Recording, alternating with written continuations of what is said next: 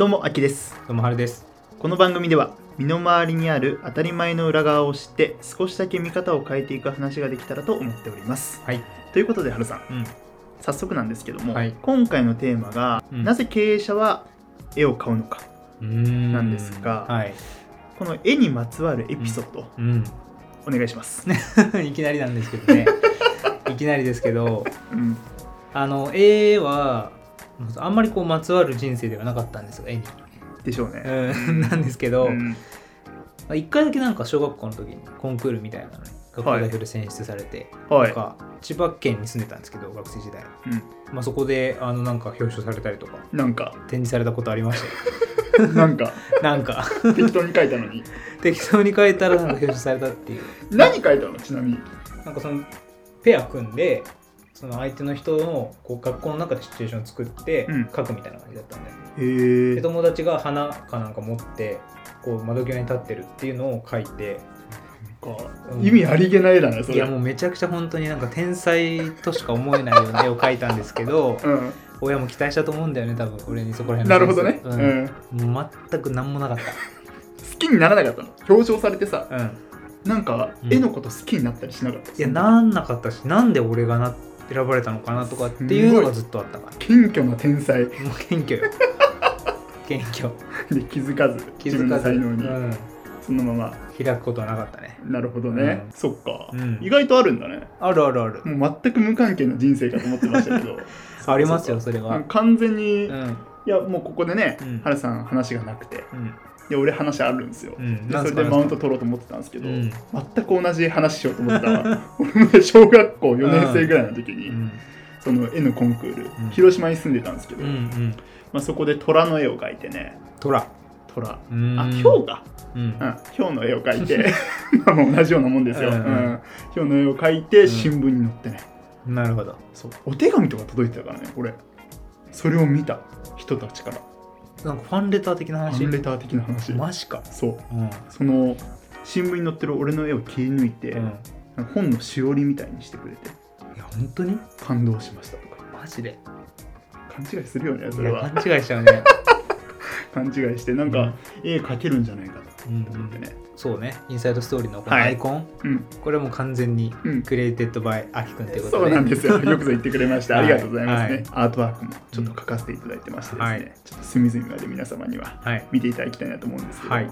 うん、今回ね、うん。まあ、その絵にまつわるテーマということで、うん。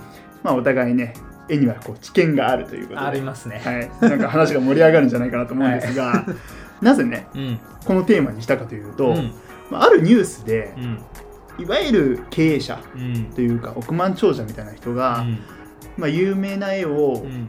高額もう何億円とかするうん。価格で落札したっていうニュース、まあ、結構見るじゃないですか。結構見るね、うん。前澤さんとか結構ニュースになってた。よなるよね、うん。であれってなんで絵買うんだろうって思うんだよね。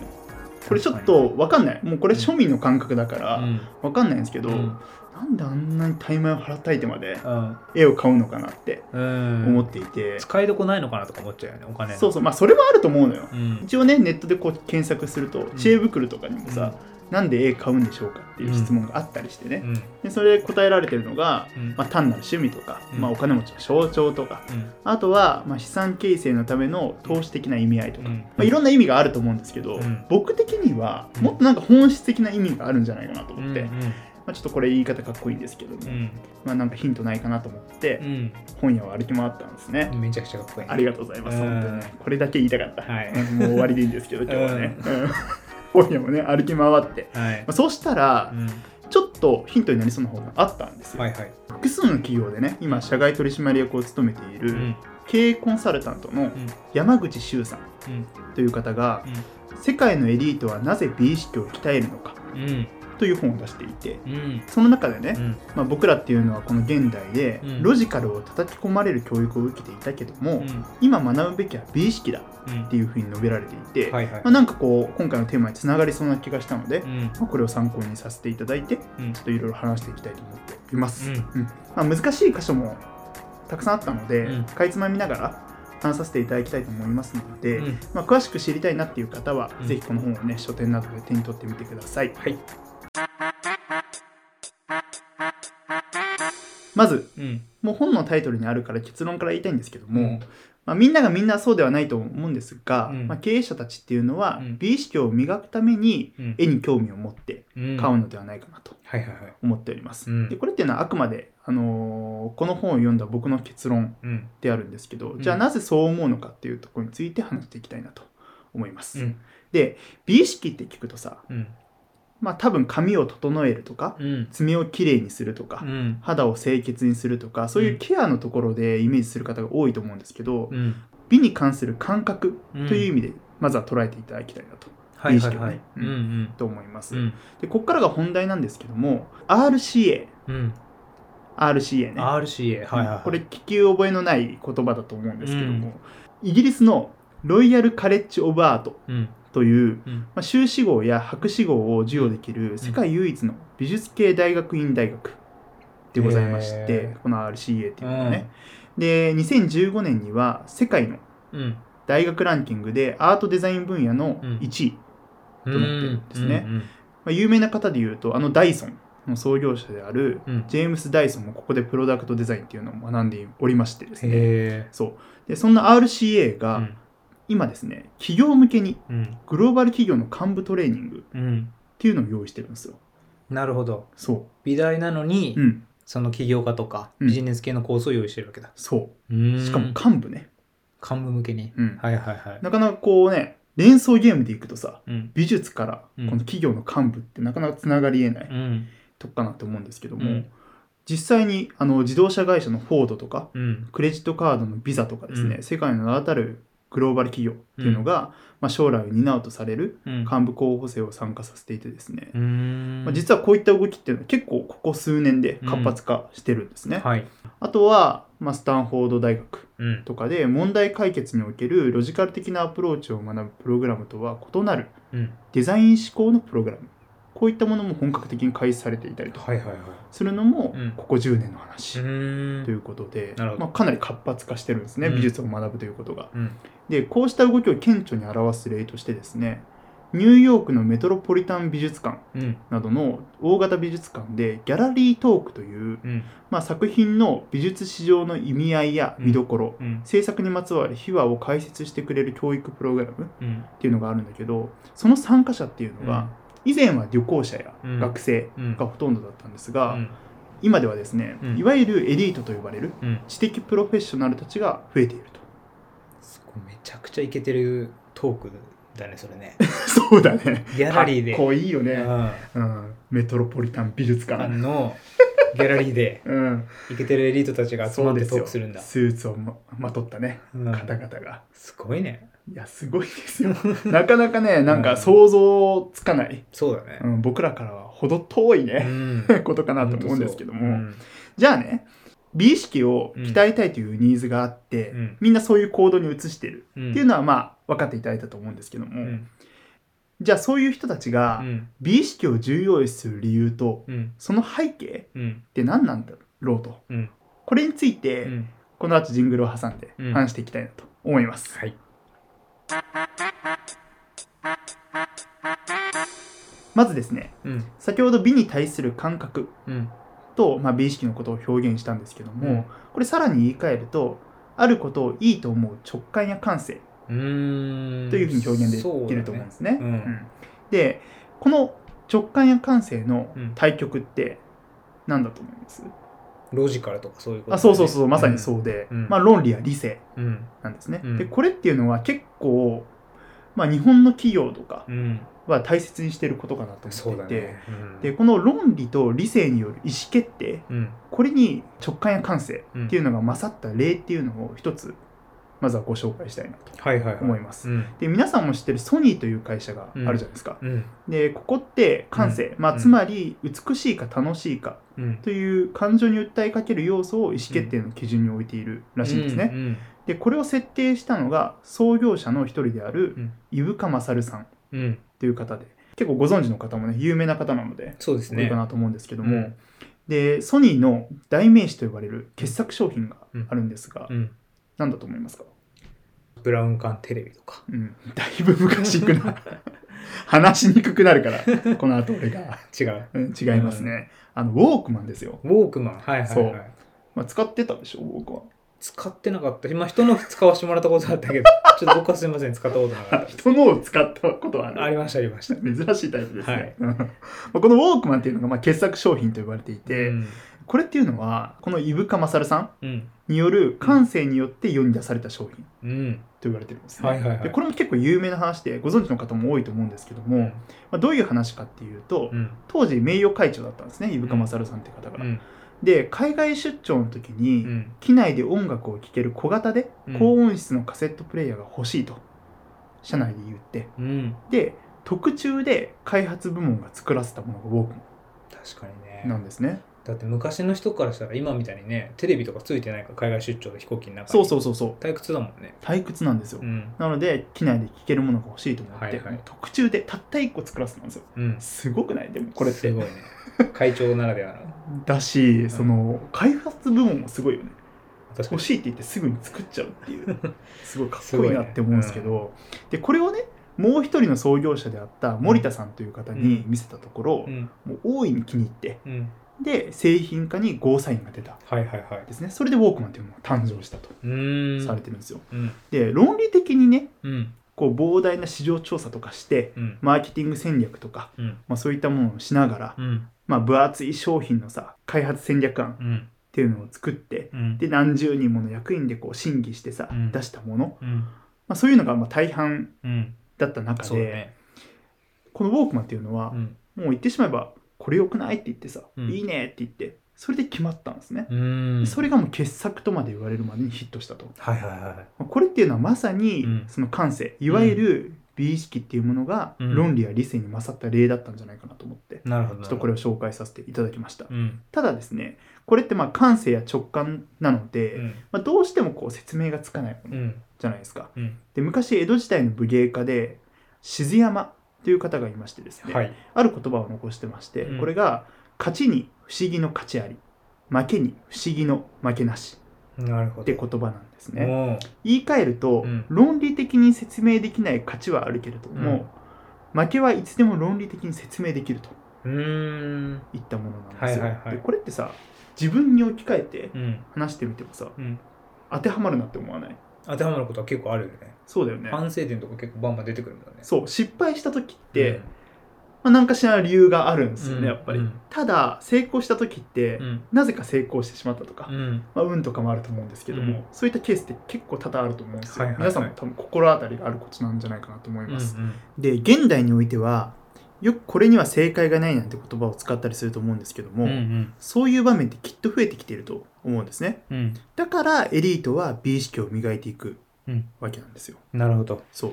そしてやっぱりそういった正解がなくなっていくっていう現象は、まあ、市場でも起きていてですねうん。消費者も機能を求めていたものがうん。承認欲求や、まあ、自己実現欲求を求めるようになってきているうんんですね。これ一つ例を挙げるとアップルの商品あるじゃないですか。うん。でアップルの商品を使ってる人たちって、うん。アップルの商品が欲しいのではなくてうん。アップル商品を使っている自分を手に入れたいというように意味的な価値を欲しがっているケースがあるんじゃないかっていうんですよ、この本では。ね。まあ全員が全員そうではないと思うんですけども、うん。そういう人もいるだろうと。うん。まあ、僕もそうでした。マック持って。うん。スタバ行っちゃって。スタバ行っちゃって、あのリンゴ光らせてね、うん。うん。カタカタやって、はいはいはい。大してタイピングもできないのに やってましたよ。そうだね。大学1年生の時ってパソコンをさ、うん。絶対、絶対だっけ？まあでも大学によるかもしれないけど持ってないとしんどかったよ。しんどかったよね。うん。だから母親とさ、電気屋行って、うん。でいろんなパソコン置いてあるわけじゃないですか。うんピンキリよ、うん。安いものもある。うん。母親はもうこれにしなさいって言って安いの言ったんだけど、うん。俺はもうその3倍ぐらいの値段する、うん。アップルがいいって言って、うん。でそれ買ってもらってね。なるほどね。そう。浪人してお金使わせて さらにアップルのパソコン買わせるっていうね。今は埃かぶってますか？なんか変形してる。もはや。もはや。変形しちゃってるぐらいね。そうですか。まあ、使い込んだっていうことですよ、うんうんうん。まあ、そういったね、まあ、僕みたいな人っていうのはうん。たくさんいるんじゃないかなというふうに思います。はい。でそういう人たちは機能的な価値よりも、まあ、意味的な価値っていうのを欲しがっていると、そうだね。うん。確かに。でこれってね提供する側にからするとうん。本当に難しいと思うんですよ。あ例えば、あうん。ちょっとこうずれると思うんですけど、うん。ちょっとハルさんにうん。質問します、うん。目の前にうん。便利なものとうん。不便なもの2つある、うん。で便利なものの価格が5万円です、うん。じゃあ不便なものいくらにしますか？まあす安くするよね。4安くするよ、万ね、9000円以下にすると思う。でもそれとは異なった現象というのが結構起きていてですね、うんうん。例えばスピーカーとかうん。ってまあ今目の前に僕の家なんであるんですけどスピーカーが、うん。うんこれってまあスマホでさうん。Bluetooth つないで、うん。まあ、結構音質も良くて、はい。まあ、すぐ聴ける楽しめるやつじゃないですか、うん。もう1万ぐらいですよあれ、うん。なんですけど消費者の中にはもう何十万もするようなスピーカーで、うん。コードとかもいろいろつなげないといけない、うんそういう、まあ、いわゆる不便なものに10万とか20万とか払ってる人たちがいるんですよね。持ち運べできないしねそれ。そうそうそうそう。うん。まあ、そういった、まあ、うん。現象が起きていると、うん。でこれっていうのは自動車とかもそうだし、うん。ホテルとかもそうだよね、うん。そういう一見不便そうに見えるものにうん。お金をたくさん使っている。で意味的な価値を求めている層っていうのが、まあそうだよね。うん。高級車で2人しか乗れないのに高いとかね。そうそうそうそう、まあ、そういった例が、はいはいはいまあ、散見されますと。うん。でそういう大きなスピーカーとか、うん。一見不便そうに見えるものっていうのを、うん。まあ、消費者が欲しがっていると、うん。そういったことが市場調査でもし分かったとしても、うん。まあ、それをねビジネスの軸にしてうん。展開していこうっていう決断っていうのは、うん。まあ、なかなか簡単じゃない。勇気いるよね根拠ないしうんそうリスクもめちゃくちゃあるだろうっていうことで、時代に逆行してるとかね、うん。まあ、そういった意見でなかなか決断っていうのは簡単にできないと。うんでさっき言ってたワウウォークマンの話もそうなんですよ、実際にあれって社内で反対の意見ってすんごい出たんですね、うん録音機能もないしうん。そんなものが売れるはずがないと。再生するだけで。そうそう。うん。ただそれでも成功したんうんですよね。うん。でこのように正解を導くためにある論理や理性うん。の価値っていうのは徐々に低くなってきてるんじゃないかって。うんうん。この本では言うんですよ。うん。でそういった説明のつかないところでは美意識うん。つまり感性や直感が大事になってくるのではないかとそうだね。ですね、うん、だからエリートは感性や直感いわゆる美意識を磨こうとしているといったことでございます。で次に、まあ、美意識を磨く必要があるこの社会の背景を話していきたいと思います、はい。はい、ではうん。ここから、えー美意識を磨く必要があるうん。この社会の背景うん。っていうのをですね、うん。まあ、話していきたいなと思うんですけども、ちょっと時代はですね、うん。昭和中期から後期に遡ります、はい。でこの時代っていうのは問題がうん。非常に多く溢れていた時代なんですね、戦後って感じかな。そうそうそうそう、ん。でその問題に対して、うん。早く正確に正解を出せる人の価値っていうのが高まっていったとうん。されるんですよ、つまりは、うん。正解を出す技術として、うん。論理的な思考うん。っていうのがこの昭和中期から後期にかけてはうん。社会で求められていたはい。ですね。うん。で今でもそういった人を優秀とする傾向がありますけども、まそれは昭和中期から後期のですね問題が過剰でうん。で正解っていうのは希少な社会だから形成されたものであって、うん。まあ、一種のバイアスだと。うん。で例としてですねちょっと分かりにくかったと思うので話そうと思うんですけども、うん。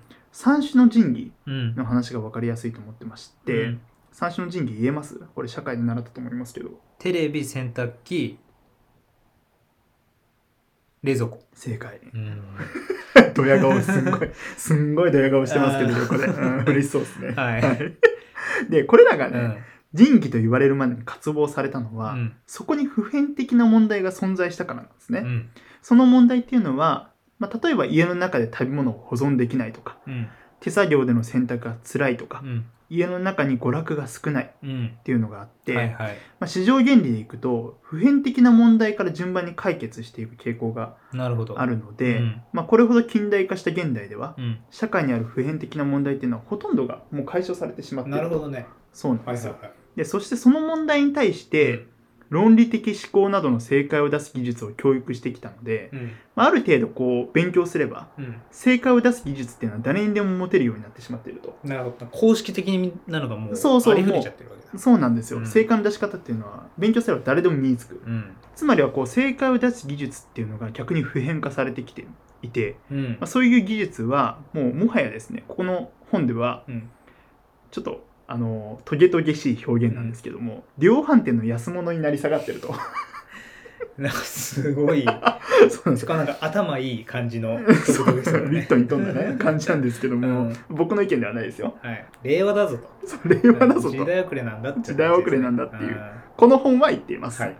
で普遍的な問題が解消されるとうん。正解を提供する能力は過剰供給になるじゃないですか。うんなので、まあ、経済学の基本原理にのっとるとですねうん。過剰なものは価値がデフレしてはい。で希少なものは価値がインフレするので、うん。つまりは正解の価値が落ちてうん。問題の価値が上がっているとうんうん。いった感じなんですね。なるほど。でみんなが当たり前と思うことに対して何かおかしいとかうん。美しくないとかうん。本来こうあるべきではないかといったことをイメージして、まあ、問題を発見してでそのギャップを埋める力が必要になってきていると。で、まあ、本来こうあるべきとかどうしたいのかっていうのは経営者の直感や感性、うん。まあ、美意識に基づいた大きな意思決定が必要になってくると思うんですね。うん。だからもちろん大前提ではい。論理や理性に従うことも大事だけども、まあ、データでは答えの出ないところで決断を迫られた時にうん。美意識が重要となってきてこれが美意識が重要視される、うん。まあ、現代の背景なんですね。うん。でそれで問題を発見してギャップを埋める力を身につけるために、まあ、あるいは正解の導けない時に自信を持って決断をするためにエリートは美意識を鍛えるわけでございます。なるほどいやでもねリスクあるじゃんと。はい失敗したら終わりなんだから、うんそんな時でもやっぱり論理と理性を失わずに確実性を高めて決断した方が大事だったりするんじゃないのっていう、うんまあ、そういう意見って多分出てくると思うんですよ。うん多分リスナーの方々もそう思った方もいると思います。はい。もちろんそれはその通りで、うん。感性や直感に基づいた行動というのは失敗の可能性も含むと。うん。ただ面白い実験がありましてですね、世界的なチェスプレイヤーとうん。素人の強い人っていうのが戦って、うん。思考を分析したんですね。うん。その時にその読む手の数うん。なんて先まで読むとか言うじゃないですか、うんその読む手の数っていうのは変わらなかったらしいんですよ。はいはいは世界的なチェスプレイヤーも素人も。いうんでも、うん。世界的なチェスプレイヤーが勝ったんですね。うん。そう。でこれがなぜかというと、うん。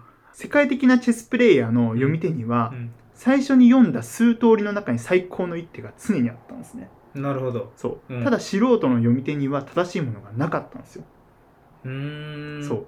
でこれっていうのは将棋にも言えることで、うん。あの羽生さんっているじゃないですか。うん。羽生さんが高度に複雑で抽象的な問題を扱う際にうん解っていうのは回答の解ですね、うん解というのは論理的に導くものではなく、ん。むしろ美意識に従って直感的に把握されるものだと。もうまさにそのまま言ってるそうまさにそのまま言ってるんですけどでそしてそれは結果的に正しくうん。しかも効率的である。美しいと感じられる時それもまた何らかの目的にかなっているのだと。へおっしゃってるんですよ。でこれ僕なるほどなと思って、えうん。直感はこう闇雲に感じられるものではなくてう、ん。何らかの言葉で説明できない理由があるから感じられると。うん。しかもなんかそこがもしバシッとはまれば、うん。最強の AI に勝てそうだしね。そうそうそう。AI のデータの中にないその人間しかわからない、うん。その美的なこの次の手っていうのが出てきた時に AI 混乱するだろうあし素晴らしいね。それね、本にも書かれてたんですよ。ちょっ本とカットしたんですけど、あ ありがとうございます。追加していただいていやいやいね。やはいはいそう、実はそういったお話もあったりしてですね。で、美意識を鍛えることによって、質が高まった直感や感性うんをないがしらにするっていうのは逆に論理性はあるのかと。うんそれに対してですね。うんっていうふうにつながってきて、まあ、うん美意識も重要なんだということが分かっていただけたらなとうんいうふうに思います。はいはいはいじゃあここからはですねじゃあどうやって美意識鍛えるのと、うん。絵を見るだけで鍛えられるのっていう話になってくると思うんですよ。うん。僕らってもう美術館からも程遠い存在ですし、うん。なかなか行くこともできないと、うん。まあ、そんな時にどういうふうに鍛えるのっていう話なんですが、うん。2001年にですねエール大学でうん。絵を見ることで観察力が鍛えられるということが発見されたんですね。うんで観察された事象からさまざまな洞察を得て、うん。意思決定の品質を高めることができるうん。というものなんですけども、うん。じゃあどうすれば鍛えられるのかうん。といったところで、うん。多くのグローバル企業やうん。アートスクールで取り入れられている VTS というものがあるんですね。はい。これ何の略かっていうと Visual Thinking Strategy、うん。まあ、平たく言えば鑑賞力のトレーニングうん。でございます。うん。で大事にしているのが見て感じて言葉にするうん。という方法でこれ3つあるんですけども、うん。何かをこう作品でもいいですよ。うん。絵じゃなくてね。うん。作品を見た時に何が書かれているのかうん。何を表しているのかっていうのをまず問う。うん。そして絵の中で何が起きているのか。その作品の中で何が起きているのか、うん。そして、えーそれについて自分はどう思ったかと。うん。そういったことを、まあ、この VTS っていうプログラムの中では、まあ、他者と共有するんですけど、うん。他者と共有できない人は自問自答してもいいとうん。いうふうに言っています。うん。でその後でその作品に対する説明とかを読んだりして答え合わせをする。うん。そうすると、まあ、大体違うんですね。うん。で違うんだけどそこに正解はないので、まあ、正解の豊かさに気づくっていうのが大事だと。なるほど。でその積み重ねによってうん。物事を俯瞰的に見ることができて感性が磨かれて直感が働くようになると。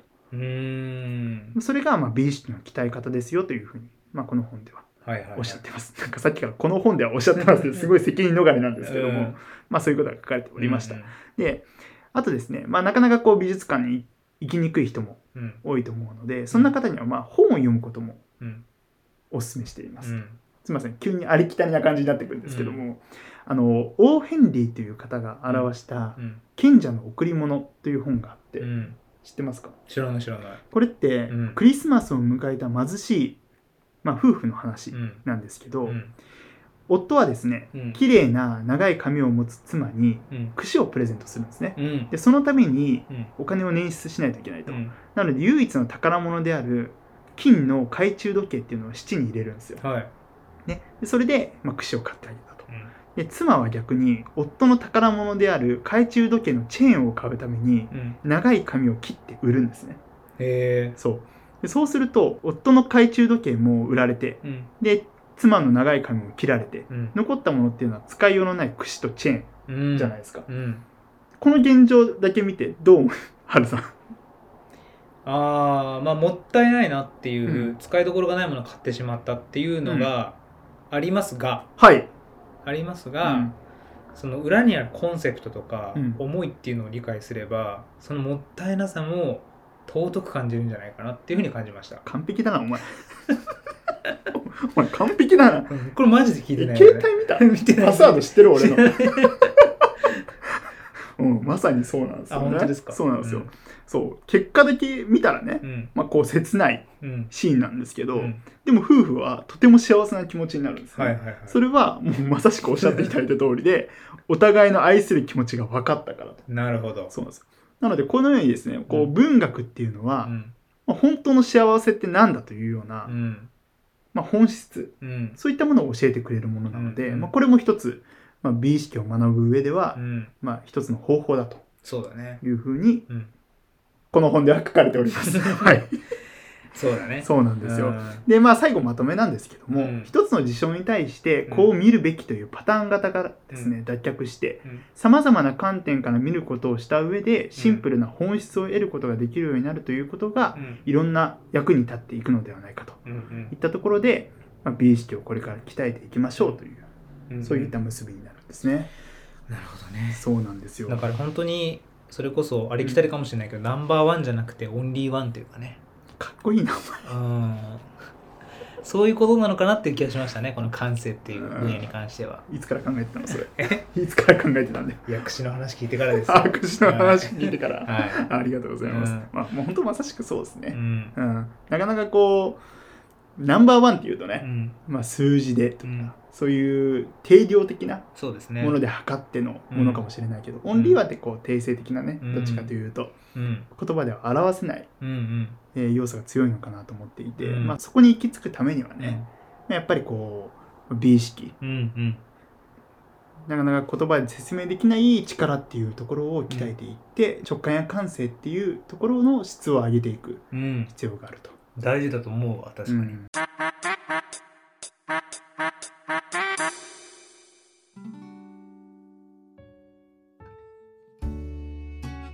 いやなんか結構この本読んでていやなんとなくそれこそ直感で思ってたことではあるのよ、うん。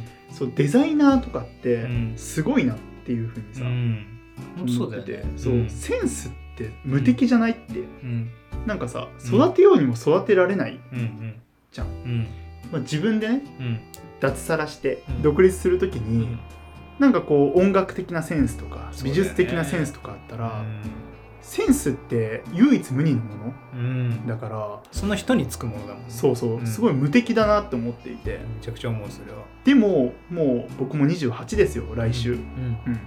うん。もう28になってるかな？配信したところには。そうですね。ううん。んその28になってさうん。今更こうセンスって磨くことできないよなと思っちゃっててどっかでこう諦めてた部分があったりしたのね、ただその世界の幹部方向性、ん 世界の世界の幹部候補生うんうん。とななっている、うん。まあ、僕よりもお年を召した方ですよね、そういった方々がセンスを磨くために美術館に通ったりとかそうだね。そういうことを大学に行ったりねしてそうそうしてるわけだからね。してるんだから、うん。全然遅いことないんだなって思ってさそうだね。ううん。んなのでうん。なんかすごいうん。将来に希望を持てたというか、うんうん。ここからね行動に移すかどうかはうん。自分次第みたいなね、そうだね。ところですけど、うんまあ、あとちょっとまあ見方が変わるっていう話でいくとさ、はいはい。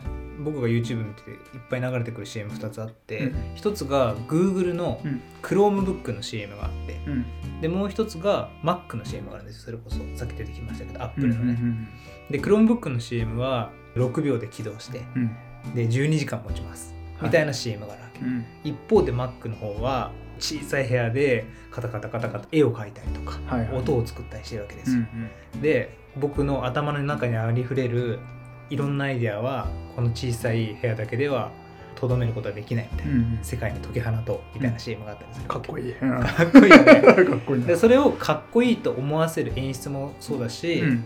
まあ、美意識で言うと利便性、うん。6秒で起動して12時間持つパソコンうん。と世の中にアイデアを解き放っていく Mac みたいな、うんはっきりこう対照的なこう CM があるなってなんとなくずっと思ってて、はいはい。まあ、かっこいいのは Mac だなと、うん。まあ、仕事では Chromebook の方が使いやすいかそうもしれねそうね、ないけど、うん機能的にはね。そうそうそう、ん。でもかっこいいのは Mac なのかなっていうこのなんていうの感情が、うん。まあ、今回その美意識っていうところに紐づくのかなっていうのはちょっと個人的うに聞いててん。思ったところです、ね、あそうですね。まさにそうかもしれないね、うん。機能的なのか意味的なのかってう。いう、んそうだね。どまあ、どっちを選ぶかっていうのは多分消費者のそうだね。基準によるんだと思うんだけど、うんまあ、春さんはそこでかっこいいと思ったアップルの方にうん。心が惹かれたっていうね、かれてやっぱり自分で買うんだったら Mac かなっていう、だからまあ結構だからそういう人が増えてきてるんだろうね本当この本が言う通り、そうだね。うん。うん。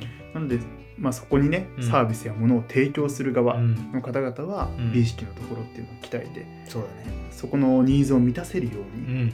まあ、動いていく勉強していくうん必要があるんだなと。いうんったところですね。はい。はい、ということで、うん。まあ、今回は美意識うん。というですね、うん。まあ、僕ら男2人でやってますけども なかなかこうね程遠い、ううんん、ものについて話したので、うん。なかなかねイメージしにくいところもあったりはしたかもしれないんですけども、うん。何かを見るとき作品とか、うん。絵とかね、うん。そういったものを見るときに、うん。